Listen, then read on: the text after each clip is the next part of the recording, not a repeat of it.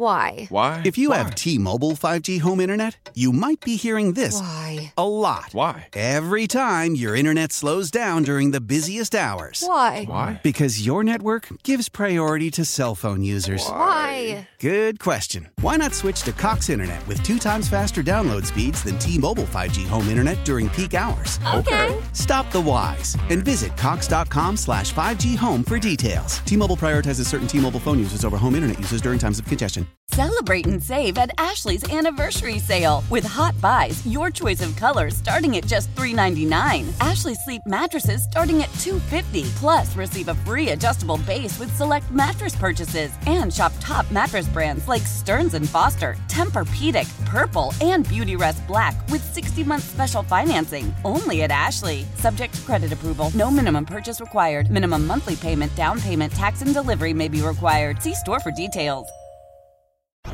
This guy is a machine. All he does is work out and pick winners. Early odds with Joe Ostrowski. Oregon's down by 12. They're on the 45 yard line with no timeouts. Oregon's got an All American field goal kicker. Why didn't somebody tell me? Chicago Sports Betting Show. Touchdown, Ohio State. There are some folks who are celebrating and others who are saying, you've got to be kidding. You kind of know what I'm thinking about. Over or under? Under would be the key word. Hello? Bet with an edge. He'd find out the kind of inside stuff nobody else knew, and that's what he put his money on. He even figured out the different bounce you got off the different kinds of wood they used on college basketball courts, you know? Early odds with Joe Ostrowski. And a friend of mine is very smart said, I've been very lucky with gambling. I've never won. Saturday mornings on 670 The Score and the radio.com app. Yeah, I know we should be used to it by now, but the Week 5 NFL schedule a bit up in the air, even on this Saturday morning, because we don't know what the next day, next hour is going to bring us as far as the news goes. Double Monday night football game, maybe that's normal at some point during the season. Tuesday night games every once in a while, sometimes a Thursday night game, sometimes Thursdays are going to be a no go. That's just the way it's uh, going to be. We did have a Thursday game at Soldier Field. Want to go over that in just a second. In a moment, you're going to love my extended conversation with professional sports bettor Simon Hunter. He gives us picks and he'll teach us a trick or two about sports betting. I think that's even more valuable than picks in tomorrow's games. We'll also hear from the Bear, Chris Fallica with an appearance on my show Bet Sweats on radio.com sports. You know the bear from game day. You're going to be watching him in a little bit. He's the best. You can hear Bet Sweats live weekdays 9 to 11 a.m. on the free radio.com app. But more important than that, subscribe to the podcast. Do it on your phone right now just so you don't forget. And uh, check it out if you haven't already. You will love it. I promise you that. To the Thursday uh, football we did have Bears with the outright upset over the Bucks 20 to 19. It closed at plus 165 on the money line. If you put 100 on the Bears, you won 165. It closed three and a half. Majority of the week, this was sitting at five and a half. More and more Tampa injury news we received. That number kept dipping down, and no matter what number you got, if you took the Bears, that was a good play. I was on the under 44 and a half and I thought that thing was dead late in the first half. Looked good most of the game early on, and then you have two touchdowns in the last couple of minutes before halftime, and I thought it was dead. It was 14 to 13. Then we go the entire second half without seeing a team get into the end zone. So the under ends up hitting because of the field goal fest that we saw in that second half. I thought Cam Brate would be more involved in the Bucks offense with OJ Howard out for the season. I missed on that touchdown prop. Hit on the Foles pass attempts over. That is something I'm going to be watching moving forward, especially when the Bears are opposed by a strong run defense like they were with Tampa Bay. Nagy is one that willing to bolt from the run game, and he'll go pass heavy and use that as an extension of the run game instead. So I'm going to keep an eye uh, on specific weeks on the Foles completions and Foles pass attempts. So, winning night overall, if you were checking us out on Bet Sweats. The look ahead line for the Bears' next matchup, Bears and Panthers, is Carolina favored by two and a half. All that could change.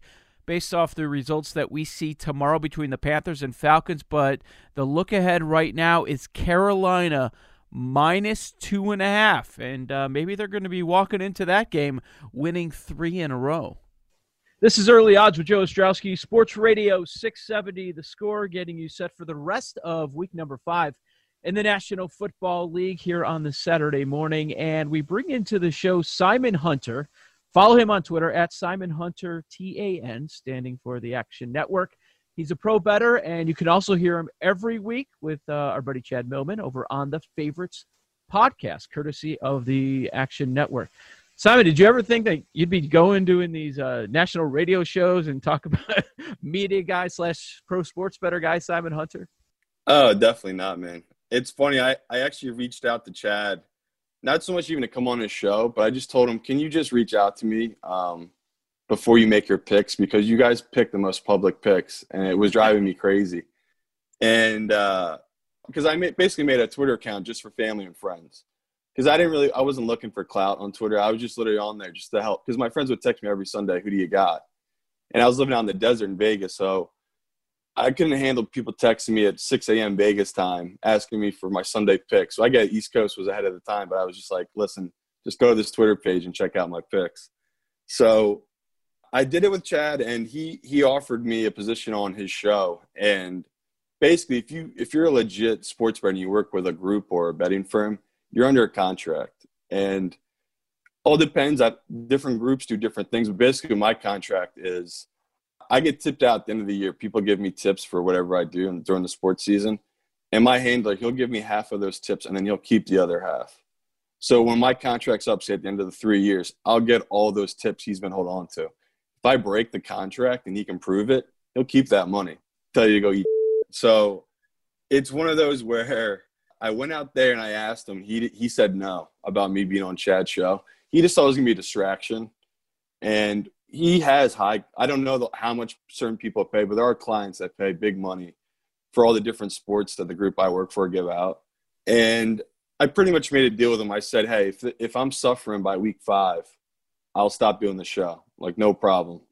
It's small in the scheme that like this is what my livelihood is, is being a professional bettor. I'm not one of those people who go, "Yeah, I'm a pro. This is what I do." Like, no, I, like this is seriously what I do. I I'm really passionate about it, and I take it very serious, especially the group I was working for. I was very lucky to be in that group, and he basically gave me the blessing. And um, the only deal with Chad was that they wouldn't show my face, and I was going to use a fake name because it's a real thing getting blacklisted. These sports books, they're not here to let you make money. They're they're here to make money, and if if you're going in and you're betting over 10K or betting 9K or anything like that and you're winning consistently, they're going to blacklist you. And I basically went the whole season last year with no problems. Um, and then Chad asked me to step into a bigger role this upcoming season. And uh, I definitely thought about it for a little because media is a little different. It's a different world. And I'm obviously not very good at a lot of things. Like I'm sure I'm rambling here, like one of those things. It's, uh, I, there's things I need to work on with it. But I felt humbled that he offered me that position, so I was cool with doing it, and it's been cool seeing the show grow. We really have gotten a bigger fan base this year, and more people have reached out that they're taking the information I'm giving them and they're using it, and they're using these teasers where I told them that there's a lot of value in it, and it's been a good feeling knowing that I'm helping people that aren't paying clients. They're just normal people that are just trying to get better at sports betting. So it's been fun. No, you do a great job, and it's impressive uh, with I assume little or no media training let's hit on teasers a little bit more. I, have mentioned it in passing, but I, I've been betting into teasers. I think it's the best way to bet into the NFL if you can find a place that isn't killing you with the juice because these books see it. They're losing on teasers, and that's why the juice is just out of control. Some places don't even offer teasers anymore. Do you just right. kind of do you just kind of follow Wong teasers, and what that means is you're looking for lower total games, uh, shorter dogs, on the road or at home, or the heavy favorites just north of a touchdown, so you can get it between the seven and the three. Is that your strategy there, or anything else involved? Are you, talking about like Wong system, the book you wrote? Like, yeah. Uh, what yeah. was it like 2010 or 2009? Yeah, it was a while back. I believe then it was you're looking at totals of 47 or lower. So like I read I, I read that book back to front a couple of times back then, especially when I was learning more about the NFL and not that it was a Bible, but it, it's genius. A lot of stuff he puts in there, the data and how smart it was. And he would probably admit it himself. It's just updated so much now in the NFL that there's weird numbers that I care more about crossing than I used to. Like the the biggest thing is about crossing down from the getting below the two and a half, the two, and I've really put an emphasis on the five and a half. The amount of missed extra points, I've been fine with the juice and buying up to seven up to seven with a two team teaser when I know that this is the best number I'm going to get. Because I used to leave it if it was six and a half because I'd figure a touchdown's good here. But over the last two to three years, I've really updated my teasers where five and a half is that really, really special number I like to get these big favorites under. And what I try to tell people with these teasers is your limit should always be three. Two to three teams is what you should peak at with your teasers. And on a normal season, I would probably do less teasers, I'll be honest, just because of the big and the juice, and that adds up when you're doing so many of them. But with this year, I feel way more comfortable playing the teasers because, like you've just said, they've been covering at such an alarming rate that as long as you avoid the blowout games and you find these teams that just come back all the time, you can take these big numbers up. And there's been crazy middles on these teasers. Like last week, I hit the middle on the uh, Washington football team, the Ravens teaser hit the middle, and hit the middle on the Giants and the Ravens middle in their teaser. So it's one of those where the books are getting crushed in these teasers because you're hitting all these middles, and there's not as many blowouts as there used to be. Hmm. Joe Ostrowski with uh, Pro Sports Bettor Simon Hunter on Sports Radio 670 The Score. Thanks for listening to Early Odds. I think it's more interesting. I think it helps people in the long term if you can uh, teach them how to bet. We'll get to these week five games, but uh, a few other questions that I have. Uh, your overall approach uh, to the NFL, because when I listen to you talk about these games early on in the week, it doesn't sound like you're only following a model, that you're a strictly a numbers guy. You have a different element. And I've talked to a lot of bettors that – do model some of these games, and it just feels like they look at the NFL differently. You still have uh, these other elements like spots, like um, a letdown spot or coming down after a big win that you bring into the NFL that you might not bring in with other sports.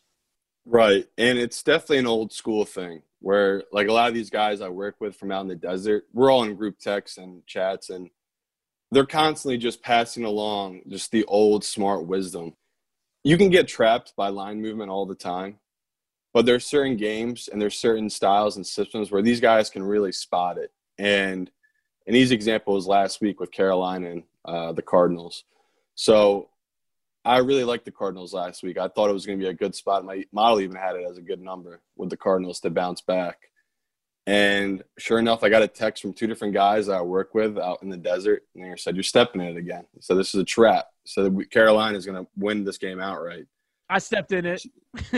yeah, and I go back, I look at it, and I look at old film from the prior season, and they were right. The way the Cardinals were playing going into that game was something my model my model wasn't reading because I'm doing early numbers this year, and I'm basing off numbers of last year.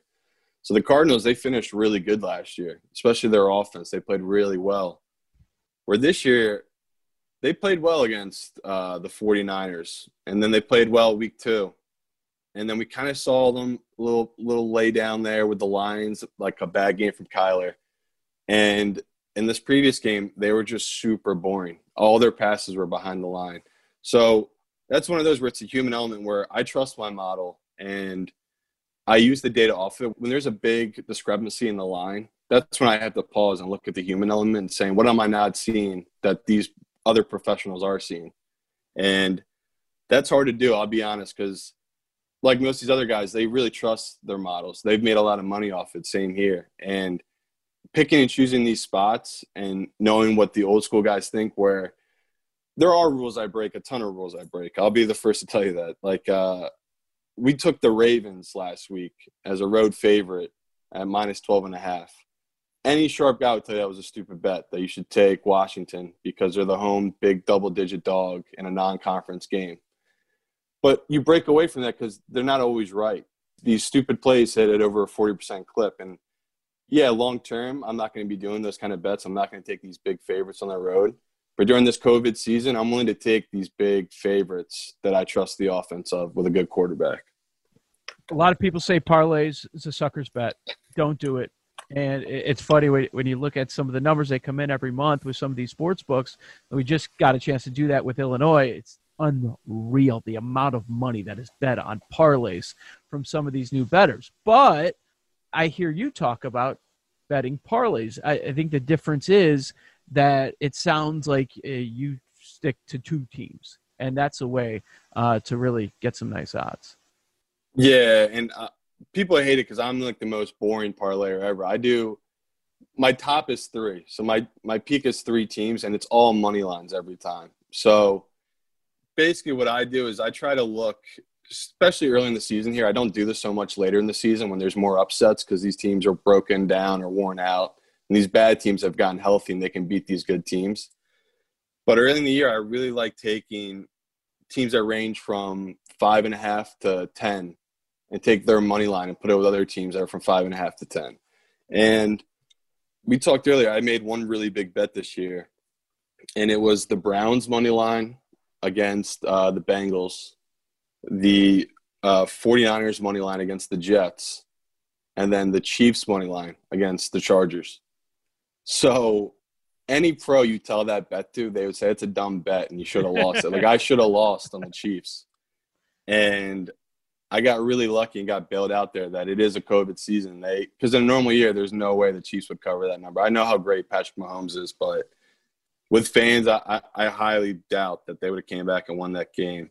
So every pro, like especially people online, everyone's a sharp, right? Uh, everyone knows what the rules are and what the best way to win money is. Where I don't care about the vig or the juice. If someone comes to me with a winner and I believe in them, I'm going to take that number. It could be minus 200 I'll bet 2000 when a thousand. I don't care. I, I just want winners. With these money line parlays, I just do it because I want to get the big down. Because if I'm if I'm laying a grand, I'd rather get a grand back than lay a grand down and get 500 back when I'm doing two teams. Because that's just a lot of juice to play when you're risking two games instead of just winning one game. Now you're on to two, so you need to win two. But people find long term if you can be smart with it and like you don't need to be making 10 bets a weekend if you can break it down and just do three games, you go two and one. At the end of the year, you're going to be making a profit. You're going to be up. And I think too many people with the parlays, they just keep adding teams. They go, well, I like that team too. Let me throw their money line in too. And they go, oh, I like that team too. And then at the end of it, they're up to a nine team parlay with three over unders and, and a bunch of money lines. It's like one of those is going to break. The thing we always joke about, and it's with uh, a guy who used to be on my podcast, Dan Ravel, an old friend he tweets out these these guys that are doing these big parlays or a guy coming in and putting 100k on a game i think everyone should know by now that those aren't sharp people no no sports book is taking 100k from anyone they consider sharp that's a house player that's not a group coming in the groups coming in they're going to have runners they're going to break up these big bets and they're going to be hitting different casinos with smaller amounts that total to 100k but they're not going to just go to one book and lay 100K on it, unless it's the Super Bowl and you can get away with that. So, what I would tell to people is if, if you were ever doing parlays, just stop at three. Like two teams is already good enough and eat that juice because you're going to get a winner. It doesn't really matter. The juice only hurts you if you're losing a lot. I would never, never, never recommend people to do above three. It's just impossible to win that way long term. You're never going to win doing that many parlays. Do you do more favorites or dogs, or does it depend on the week? Because I, I'm looking at this this card, Simon, and you see all of these big, big favorites, and I'm thinking, man, the books uh, might get into some trouble with some of those favorite money line parlays, which have become so popular over the last few years. Yeah, and it feels like an easy week where like people are going to be doing the Cardinals with the Steelers, with Houston. There's just a bunch of different money lines that are really stick out that people are going to take. And my favorite thing to do is I like like I like doing the favorite things, but I like doing the dog long shot parlays because there's no better tool right now than live betting and hedging out. Where back in the day you'd have to be in the sports book and you'd have to run up to the window to get a live number. And now you can just sit on your couch and wait for the best number to be available, whatever whatever game you're betting every week I do money line parlays of these dogs. So last week I missed on two of them, but I hit on the Browns and the Eagles money line parlay. So that literally was like a grand to win. I want to say 12 or 13. So that covered my other two bets. And when I hedged, I took the 49ers at, um, I want to say it was like plus seven and a half or plus eight. So I hit that middle. So I literally hit my money line and I hit the 49ers at plus eight and a half when they were down. So that's one of those where, yeah, I could say, oh, that was so sharp of me. It was more of those, I'm just playing it safe that I always get back my base of my dog bets. So when people are doing these money line bets, what you're looking for this week is it might be a bad week for it because uh, Kirk Cousins a primetime game, but like the Seahawks, the team that are four zero and they're four zero against the ATS. In a normal season, this is a great spot to take the Minnesota money line, just because we're playing the law of averages. Are, are we really going to bet here that the Seahawks are going 16 and 0 and 14 and 2, or does it sound more normal they go 12 and 4? So that's one of those where I would take an early game. Um, let's see here a good early game money line part. Like I like the Eagles again against the Steelers. I think this like we'll talk about upcoming. The Steelers will come out sloppy. So you can take the Eagles money line, you pair it with Minnesota money line. If the Eagles money line hits, you have the easiest hedge out later in the night. If the Seahawks get down by a field goal or whatever it is, you can just put a middle bet on the Seahawks money line and you're going to make a profit. And that's that's what people don't get where professionals all we're doing is grinding out little wins here and there and then hitting big every now and then. So people think we're all just blowing through 100K every weekend. We might be, but we're spacing it out. We're being smart with it. We're not just laying it all throughout all the different games. There's games you're going to load up on, maybe two or three, and then you're just spread the other thousands out throughout the other games. So that's my biggest advice for that with the money line dogs.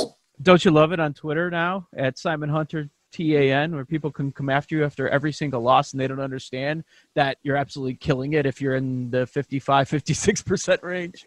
Yeah, and that's what I like. I, I can just laugh and BS with these guys because I don't mind it. Like I'll like I favorite these people's tweets that come at me um, because it's fun. It's like I don't know much about gambling Twitter. I'll be honest. I'm I am very new to the whole scene and like the whole tout thing. Like I learned about that. That's whole crazy. That's a whole different world I didn't really know about. Yeah. And what I say to these guys is if you're upset at people about losing and if you're just mean to people online in the gambling world, it's basically half the gambling world are new are new bettors that are trying to get better or they're winners. And the other half are people that think they know everything and they're losers every year on sports betting.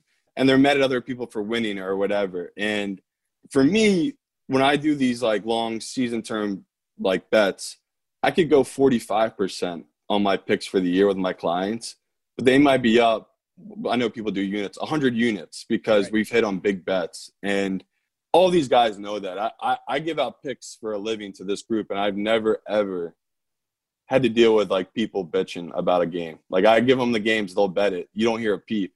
Yeah, if they lose, they go, "Oh man, you were bad on that one." Go, yeah, that, that was a miss. But it's never where it's on Twitter. It's just like never ending. It's like, oh, how can you be so stupid picking this? Or the best is when people talk crap to you before games are over and you end up hitting the line yes, and you win the bet. And they're just like, oh, well, next time you won't be as lucky. And it's like, okay, guy, you got me. well, let's go over our best bets next uh, with Simon Hunter, the Action Network. He's a pro bettor. Check him out on the Favorites podcast. I'm Joe Ostrowski. This is Early Odds. We'll go over our best bets next on 670 The Score and the radio.com app. Why? Why? If you Why? have T Mobile 5G home internet, you might be hearing this Why? a lot. Why? Every time your internet slows down during the busiest hours. Why? Why? Because your network gives priority to cell phone users. Why? Good question. Why not switch to Cox Internet with two times faster download speeds than T Mobile 5G home internet during peak hours? Okay. Stop the whys and visit Cox.com slash 5G home for details. T Mobile prioritizes certain T Mobile phone users over home internet users during times of congestion. Celebrate and save at Ashley's anniversary sale with hot buys, your choice of colors starting at just $3.99. Ashley Sleep mattresses starting at $2.50. Plus, receive a free adjustable base with select mattress purchases and shop top mattress brands like Stearns and Foster, Tempur-Pedic, Purple, and Beautyrest Black with 60-month special financing only at Ashley. Subject to credit approval. No minimum purchase required. Minimum monthly payment, down payment, tax, and delivery may be required. See store for details. You've got early odds with Joe Ostrowski, Sports Radio 670 the score. Thanks for uh, hanging out this Saturday morning, getting you set for the rest of the week five card coming up in the NFL all day tomorrow. My guest this morning, pro sports bettor Simon Hunter. You hear him on the Favorites podcast from the Action Network. Uh, Simon, I want to go back and forth. Uh, I don't know if we're going to land on the on the same spots here, but let's just go over the, the top games that really stand out if I let you go anywhere on the board, side, total, take us anywhere. Where would you start? Uh, so for these early games, we uh we talked about these overs have really been cashing, and I'm on the bandwagon of people that they still haven't adjusted enough. I'm starting to think here maybe maybe I should just keep doing these overs until they start hitting these unders more often. And I'm gonna try not to overthink because I was on a couple unders last week thinking they were too high on it, and I got burned. Where these overs I was betting were cashing, like you said, they were cashing by a couple points, but they were still hitting. So for these early games, I'm I'm gonna go back to the well, and I'm gonna take. And I know a lot of people are gonna say, of all the overs to take, why would you take this one this ugly? I'm gonna take the football team with the Rams, and I think last week was a down week for the Rams. Their offense looked bad and they puttered out and they didn't do good driving down the field. I think Goff will have a better game against this banged up Washington football team defense. And on the other side, I think Kyle Allen will come out and he'll have a good first half, maybe a good first start, but I think he'll come out firing and they're going to let him really open up the offense and push the ball downfield. And from what I've seen for the Rams, when they come east, they give up. They they've been having high scoring games. I think the public's coming on this under after last week's game with both these offenses didn't look great. And you can get at certain books up at 46, 46 and a half. So I'm going to take that over of the Rams and the Washington football team. What's fascinating about that move, not only it seems like they're giving up on Haskins early, that maybe as a team they've made the call, but I'd have to believe that part of the reason they made the move was because Rivera, the new head coach with that club, that he doesn't want to lose his team. Like Sometimes it's narrative driven, but there there might be some motivation with the rest of the team. This might give them a jolt for this week. And Kyle Allen had a nice run, first four or five games last year with the Panthers. Right, and that's what I'm thinking here. Is he he had games where he would put up points. What people are saying about Haskins is true. He might have got a raw deal here, where he only I think it's 13 or 14 career games. But you know, you see it and you know. And in this league, if you're not a top 10, top 15 quarterback, what's the point? So I'm with him on the fact that if we're going to be bad this year, we're going to be bad with Kyle Allen, or maybe they'll bring Haskins back and later in the season, or maybe they'll put Alex Smith in. Who knows what Rivera's thinking with that? But if I was them, I would be on the same boat. You just you, you tank the season, you're going to get one of these top quarterbacks, and I like the first game start usually from these quarterbacks. So that's why I'm just I, I was on Rams earlier in the week when I thought it was Haskins starting, but I, I feel more comfortable taking the over here with the the QB switch. Yeah, and uh, they're still in the division race, as crazy as it is. Uh, the Eagles get their first one of the year, and they're in first place in the terrible NFC East. Uh, I want to start with a game that uh, you touched on a little bit earlier, so I think you'll agree with me here. How about Sunday Night Football? And the Seattle Seahawks are favored by a touchdown over Minnesota. It feels like the number is this high, Simon, because because of those prime time spots, because Russ has been so great in the prime time, and Kirk Cousins has been so dreadful at times. But I, I was fading the Vikings to start the season. I, I made one wager them uh, to finish last in the NFC North. I don't think the I don't know if the Lions are going to allow that to happen. Just watching what they've done over the last couple of weeks and really open things up. They're number one in explosive play rate in the NFL, and, and you just keep seeing Dalvin Cook, 100 yards. Justin Jefferson, the rookie wide receiver, 100 yards. They've really opened up the offense. And the Seattle defense, we talk so much about Russ, defense is terrible. Like if you look at yards per play, they're down there with Atlanta, Tennessee, very bottom in the NFL. So since I'm getting a touchdown, as long as it's still seven, I'm going to take the Vikings plus seven. And that is a good number. I was early in the week, I was on Minnesota with a seven and a half. And the biggest worry here is that we're back in the Vikings after a win, a road win on their second road game.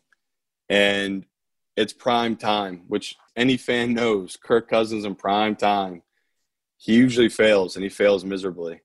So I I do love the Vikings number here, and especially against defense where Dalvin Cook he's running really well right now, and the the way to beat the Seahawks is controlling the, the clock and keeping Russ off the field. And I'll ride with you on the seven. Um, if you, if your book drops it down to six and a half, that's hard not to take Russ at that number. But with a seven, it feels I feel more comfortable because we talked. There's so many missed extra points. You don't have to worry as much with a push anymore with the seven. You can get the outright win taking the seven on the spread. So I'll ride with you. I'll back the Vikings here at plus seven. You know, with these island games, you know the public obviously can drive the number a little bit. Do you think we could get to Sunday night and go back to seven and a half? I do. That yeah. that's what I was going to say. Is that uh, it's a lot of sharp money coming in now, and maybe some public coming in on Minnesota. So the number certain books is down to six and a half for the Seahawks. But I think by game time, especially if it's another good public day, this this number no doubt will be up to seven and a half. Just like the Eagles, they were seven or seven and a half last week, and by kickoff they were up to plus nine. So that's what I mean. If you if you like Minnesota, wait on this number. Don't bet it early in the week. All right, take us uh, somewhere else on the board. Uh, side or total? What do you like? we'll give people a side here. So I should disclaimer I am an Eagles fan, um, but I am happy to separate the two. And on our podcast, uh, the favorites before the season started, we did an over under podcast, and my favorite under was the Eagles at nine and a half. And a lot of my hometown friends reach out and go, "What is wrong with you? How could you pick against our team and take that under?" And it was more just looking at an aging team that had a lot of deficiencies at a lot of key positions, and then by the start of the season, they were already down two offensive linemen. So when I'm looking at this number and it's fluctuating from seven to seven and a half with the Eagles, it's the classic that Pittsburgh hasn't looked bad this year and the Eagles have. And the public are thinking themselves, oh, the Steelers are coming off a bye week against an Eagles team that just went on the road. They won. Now they're traveling back across country to play a top three AFC team. When I'm looking at it, I'm thinking to myself, okay, the Steelers, who have they beat? They beat Denver barely, beat them by less than a touchdown. They beat the Giants, which was the first game of the season, and they beat Houston, who it seems like it was just a Bill O'Brien problem. That the players seemed like they quit on him. They weren't playing hard for him. Yep. So while the public's going to come in heavy here on the Steelers, I think I'm getting the best of a number that this this should be minus six for the Steelers or five and a half. The fact that it's seven, seven and a half, the Steelers are going to come out slow in this game. And the Eagles D line is graded out as the best D line of football. A lot of people would be shocked by that. They have the most sacks in the NFL. The Steelers actually have a banged up offensive line. Wait until uh, it gets closer to Sunday and the public really come in on the Steelers and all their parlays and teasers. And you might be able to get this at eight with the Eagles. So, Simon, on my show, Bet Sweats this week, I was taking a look at all these spreads of seven and a half, seven, six and a half, a uh, number of them. I believe there's a half a dozen games there. And, and this is one of the games I, I kind of agree with you there. I figured that the Steelers could come out slow. We've seen it so many times under Mike Tomlin, where I think the Eagles are actually live to win this game. Right. That's what like I was joking about. Um, people think it's a real homer picking me, but this is just situational. Where if you watch enough football, we all get a good read on these teams, and even depends on if you're funnel model or different systems we all know Big Ben just has these three or four games that he just lays down. And it's usually at home against a team they're way better than. So I'm with you. I, I like that the Steelers play to their competition's level, and I like the Eagles to cover this number. Uh, this is Early Odds with Joe Ostrowski, Sports Radio 670. The score, my guest pro bettor, Simon Hunter, here I'm on the favorite podcast. Somewhere else I'm looking. I hope I'm not overreacting to what we saw in the Cowboys Browns game last week. And this number has uh, ticked down a little bit. It's always been inside of a field goal. Indianapolis favored by one and a half last time I saw. And I know some are scared off by the Nick Chubb injury, but they, they still have some talent in the backfield. Cleveland does with Kareem Hunt and uh, Johnson ran for nearly 100 yards, had a big OBJ three touchdown game last week. I, and I'm looking at Cleveland I think Stefanski's done a really nice job. He's not going to put the game in Baker's hands. He's not going to tell Baker go win, go win me the game because if he does, I, would be fading them all day. But you still have that strong offensive line. I think the run game will still be there. And I know all the numbers are telling us that the Colts have the best defense in the world, Simon. But I, it's hard for me to buy into it. Uh, last week it was the Bears and Nick Foles. They faced Sam Darnold and Cousins and Minshew. I don't think they've really been tested here. And um, I, am not saying the Colts are a bad team. I'm just not buying in all the way. I, I don't know that they should be favored against the Browns here. I think the Browns are going to win the game. So uh, I, I'd play them at one and a half, two, two and a half, whatever you get. Right. And if this was week 13 or 14, you came to me, so the Colts have the number one run defense, I'd respect it way more than from what I've seen from their early schedule. And normal situations, you always take the number one run D against the number one run offense because the number one run D, they're going to outproduce the number one run offense. Like you were saying, they've been taking the ball out of Baker's hands. It's they're letting the wide receivers throw downfield instead of Baker. It's been kind of funny. Uh, I love the Browns here. It's definitely one of those games though that I'm scared off a little. It's three straight wins for the Browns we're, we're about to live in a world, I guess, where the Browns win four straight games. So that's it is, yeah. That's the thing where you say that out loud to yourself, and it it, it scares you, and it makes you think whatever the numbers are saying, they might be wrong here. Because I'm with you, I, I got the Browns at minus two and a half, so I think they should be favored in this. So I think you're getting good value on the Browns. I'm going to take them this week too. Okay, cool. Uh, yeah, Cleveland has been putting up some points. I know not as good as uh, the the Colts defense, but they have been scoring. Uh, I had people 49, 34, 35. It's going to be a good matchup, fun game to watch. Uh, what else do you like for this week? When we were talking about these these big favorites and these big dogs, and we've been talking about how we, we've been more comfortable this year to take these bigger favorites. Yeah. And from what I'm reading, it sounds like Jimmy G is going to be back for the 49ers. So early in the week, I liked Miami because in my mind, I'm getting over a touchdown here against a banged up 49ers team with let's just say a, a, horrible quarterback in Nick Mullens. He he looked really bad last week. He was throwing to defenders that were just standing right there and you put it right in their gut for a pick six. I know the trend, the 49ers right now are 0 2 at home and they've they're 2 0 at MetLife. so not the greatest uh, encouragement to take in San Fran here, especially when it's a big number like this, minus nine.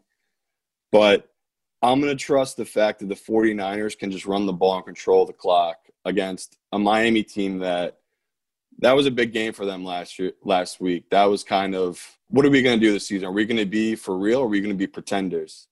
It looks like they're one of those teams that they're waiting to get to in and the Fitz magic money has run out here. So I'm going to back the 49ers and take the minus 9 here. I'm surprised because I haven't heard a lot of chatter about that game but I fully endorse it because I took San Francisco in a lot of my survivor pools this week uh, because I didn't want to use up Kansas City or, or some of the top right. Baltimore there. I, I, we didn't even get to the spot part. We've got Shanahan on our side, and they're getting healthier. Mostert back in practice this week. Garoppolo too.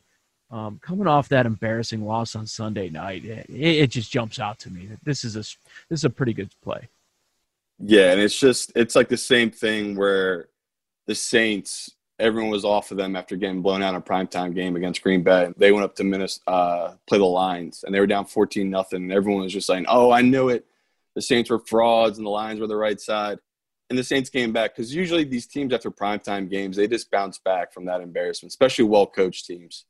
So I'm with you. I'm gonna I'm gonna back Shanahan here and really think the 49ers. This is a this is a great spot for them. All right, so I was thinking uh, another heavy favorite but uh, I was thinking about a different game. So I, I don't think you're going to agree with me here, but I'm looking at an NFC East matchup with the Cowboys and the Giants. It is still inside of 10. If it got to that 10, then I'd probably back off. We know the Cowboys defense is putrid. Have been putting up points 38, 31, 40 over the last three games. Thing for me here, Simon, is we know the Cowboys are going to be able to score, even though the Giants defense has been pretty impressive the Giants can't score, man. They haven't scored a touchdown since week two against the Bears at Soldier Field. Uh, they're dead last in total DVOA. Um, yards per play, they're 29th in the league. No explosion on offense.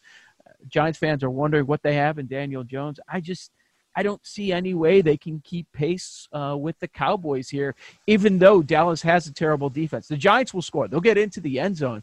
I just don't think they'll be able to score enough to keep it inside the number.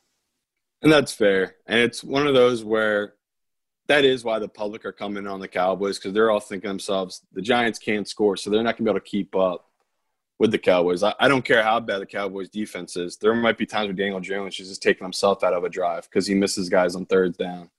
For me, when I look at this, I got to take the Giants, and I got to take the Giants money line too, just because the Cowboys, what they've shown from us this year is they, yeah, they they're great at junk time, and Dak can put up all these stats, but they're just not a winning mentality as a unit, and something seems like it's wrong there. Where I watched that game last week, there are so many plays where they don't have guys running to the ball. They have guys not wrapping up and tackling. They just look like they don't even want to be out there on defense. And we have a Giants team who last week, yeah, that might have been the game they should have won against the Rams. They they they played them really tough that whole game. They just couldn't pull it out and get the win. But for an 0-4 team, I, I'm gonna just think here that the Giants in the divisional game are gonna play this close and they have a chance at winning it outright. I didn't get all the McCarthy hype. So like being in Chicago, I, I saw a lot of it up close uh, with the Green Bay Packers, and it seemed unanimous when they moved on from him. Oh, it was a great move. It's going to be great. Get Aaron Rodgers a real offensive mind. His offense, McCarthy's, was way behind the times. They didn't get along. This is great. He goes away for a year and he says the word analytics at a press conference. And then all of a sudden, all these people love McCarthy. It's like, oh, what an upgrade from Jason Garrett to McCarthy. But Garrett sucks. We all know that. Yeah. But I, I didn't understand by leaving the game for a year how he suddenly became a great coach. And they were one of those buzzy teams in the offseason. And it's funny where the analytic guys like really hate Rodgers. They think he's washed up and he's been bad now for like four or five years. Where it's kind of funny, Rodgers gets a new coach, and now his last two seasons, his record's like what is it, seventeen and three with a new head coach. So obviously, Rodgers wasn't the problem. I guess all these guys' numbers are wrong, but I'm with you. I lost the bet obviously because uh, Bill O'Brien got fired that was one of my early first coaches fired. I thought McCarthy had a shot at it. That if they came out really bad and he still looks like he's not that good of a coach, mm. they would just give Kellen Moore or someone else the reins of that team. But we'll see. If they lose this game, that'll be tough for Jerry not to fire him because that would be embarrassing to lose to the Giants here. Good stuff here. Uh, Simon Hunter. Check him out on Twitter at Simon Hunter T A N. Hear him on the Favorites podcast every single week. He's a professional bettor, and he likes San Francisco, Philadelphia, the LA Rams, and Washington football team over. And I'm on Minnesota, Cleveland, and Dallas. Uh, Simon, this was a lot of fun. Look forward to doing it again. Yeah, it was good, Joe. It's good talking to you, buddy. That was fun. We'll make sure to get Simon Hunter back on early odds. Up next, we'll get the Bear, Chris Fallica's top play of the day in college football, and hopefully a horse racing winner from our friend Jim Miller over at Hawthorne. This is Early Odds with Joe Ostrowski, Saturday mornings, 8 to 9 on 670 The Score and the Radio.com app. Early Odds with Joe Ostrowski at 670 The Score and the Radio.com app. Before we get to Jim Miller over at Hawthorne Racecourse with some horse racing picks, I want to bring you a snippet of my chat with Chris Fallica, yeah, the bear from ESPN's Game Day. So I talked to him yesterday on Bet Sweats, and I asked him – What's your top play of the day? It's funny. Uh, I just give you a note about how it's been great to uh, blind bet double digit underdogs, and the and the one play that I feel pretty strongly about this week is a double digit favorite. And uh, again, early in the week, I wouldn't have thought that uh, Georgia laying 12, 12 and a half, whatever the, the number is, uh, would be something that I would really like a whole lot, uh, especially being it's kind of a sandwich situation with the with the Bulldogs having Alabama on Saturday, coming off that big emotional win uh, over Auburn. But I, I don't know. You, you have a Tennessee team, obviously, that's lost 33 in a row, top 10 teams, and it's been 122 to 26 the last three years. And a lot of people talking about how the Vols have the longest winning streak in the SEC, but I, I think it's a little bit overblown. Like again, you can only play the teams on your schedule, but at the same time, you look at those eight wins in a row that Tennessee has. Two are against South Carolina teams who aren't very good. Two are against Missouri teams who really aren't very good. One is against Vandy. One's against a Kentucky team that couldn't throw the ball. One was the massive uh, gap by Indiana in the bowl game, and the other was a UAB team who I think lost their starting quarterback during the game. And, and four of those games were, I think, decided by four points or fewer. They were definitely one possession type games. So uh, I, I, don't know. I, Tennessee's better, and, and, they've certainly won these games, which is something that they haven't done in, in years past. And the fact they're doing that is good. But I, I think they're going to have a lot of trouble with that Georgia defense tomorrow. I, I could see this being one of those 27 10, 27 14 uh, type games where, where, where Georgia's defense really does, uh, does a job on them. The Bear, Chris Fallica from ESPN on Bet Sweats yesterday. See what you're missing? You're missing? If you want to hear that entire conversation, check out the Bet Sweats podcast. Uh, we air live 9 to 11 a.m. weekdays on the radio.com app. Around this time, every Saturday morning on Early Odds with Joe Ostrowski, Sports Radio 670. The score, we welcome in our buddy Jim Miller from over at Hawthorne Racecourse. And uh, Jim, with the strange 2020 schedule, now the Preakness is in the books, but we have something to look forward to in the Breeders' Cup. Yeah, and I'll tell you, it's weird, Joe, because you just finished the Triple Crown with the Preakness last weekend, and now it is. It's like a Grand Slam. The Breeders' Cup is less than a month away, and I'll tell you, the Preakness kind of threw everything for a loop because now you don't know what's going to happen with the Preakness winner, Swiss Skydiver, if that one's going in the Distaff or the Classic, or where she's headed and what's going to happen with all these other three year olds as they look to face some older horses. But Breeders' Cup is only a month away. And with limited capacity at our locations for the OTBs in Hawthorne, people need to start making those reservations right now. All right, so we still have some time, like you mentioned, a month away. But what about today? What what do we like for the people? Yeah, we have some ways to make some money today. There's three horses at prices that you can bet across the board today. One of them is going to be a Keeneland. Race number nine, look to the eight horse, California Kook. 12 to 1 in the morning line. This is a horse that was fourth against the boys in the Del Mar Derby. Rates back early on, comes flying late, and that's a horse that I think could pick off horses in the lane. And then two horses at Hawthorne on the Saturday card. Race one, the seven, no passing zone, 10 to 1 in the morning line. And then race nine, the six, Valiant Lady is 9 to 2 in the morning line. Both horses that should improve at Hawthorne, bet both of those across the board, and we can make some money and start building the bankroll right now towards a football Sunday and towards Breeders' Cup weekend. And Jim, for people that don't know, it's been a couple of weeks now, but people always jumping in. Uh, PointsBet is open at Hawthorne Racecourse, yep. open to the public. And a birdie told me that one of the three OTBs where you can uh, bet on, on sports with PointsBet is going to be opening very, very soon. Yeah, and that's the cool thing about it. And really, it was really neat last weekend going down to the PointsBet Sportsbook at Hawthorne and watching people watching the races and wagering on the football game and going back and forth. And it was, it was a good crowd. There was a good atmosphere there. And it's nice to now extend that reach into the OTB network. And Crestwood is going to be coming on next. Another great location, another beautiful setup, multiple TVs, everything in HD, all those signals out there. And then just around the corner are locations in Oakbrook and Prospect Heights. And it's really cool because kind of you get coverage of the whole area for PointsBet. And that's what you want. You want those options out there. You want the great odds out there. You want the ease of accessibility too. And that's what we're hopeful uh, to provide here with these PointsBet sportsbooks. Beautiful. Jim Miller, Hawthorne Racecourse. Jim, talk next Saturday. All right, you got it. Thanks, Joe. And speaking of PointsBet, they do offer points betting over there, something I highly recommend you checking out. And if you don't know anything about it, basically the premise is the more you're right on a game, the more you win.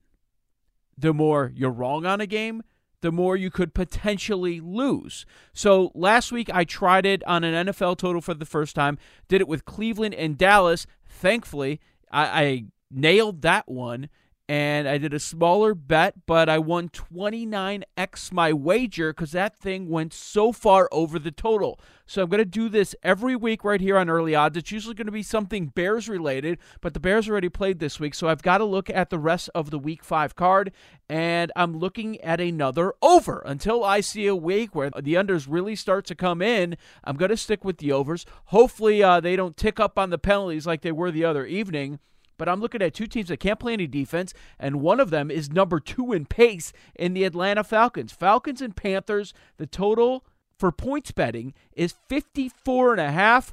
I'm going to go over. We'll do this every single week and uh, try to get you guys more acclimated into points betting. You heard from Jim Miller, the Bear, Chris Fallica, and if you missed it earlier, I highly suggest you go back and check it out on the podcast or the rewind feature on the radio.com app. My extended conversation with professional sports bettor Simon Hunter.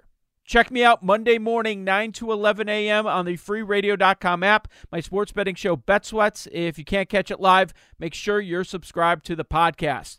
Inside the Clubhouse is next on Sports Radio 670 The Score. My name's Joe Ostrowski. Best of luck, everyone. How powerful is Cox Internet? Powerful enough to let your band members in Vegas, Phoenix, and Rhode Island jam like you're all in the same garage.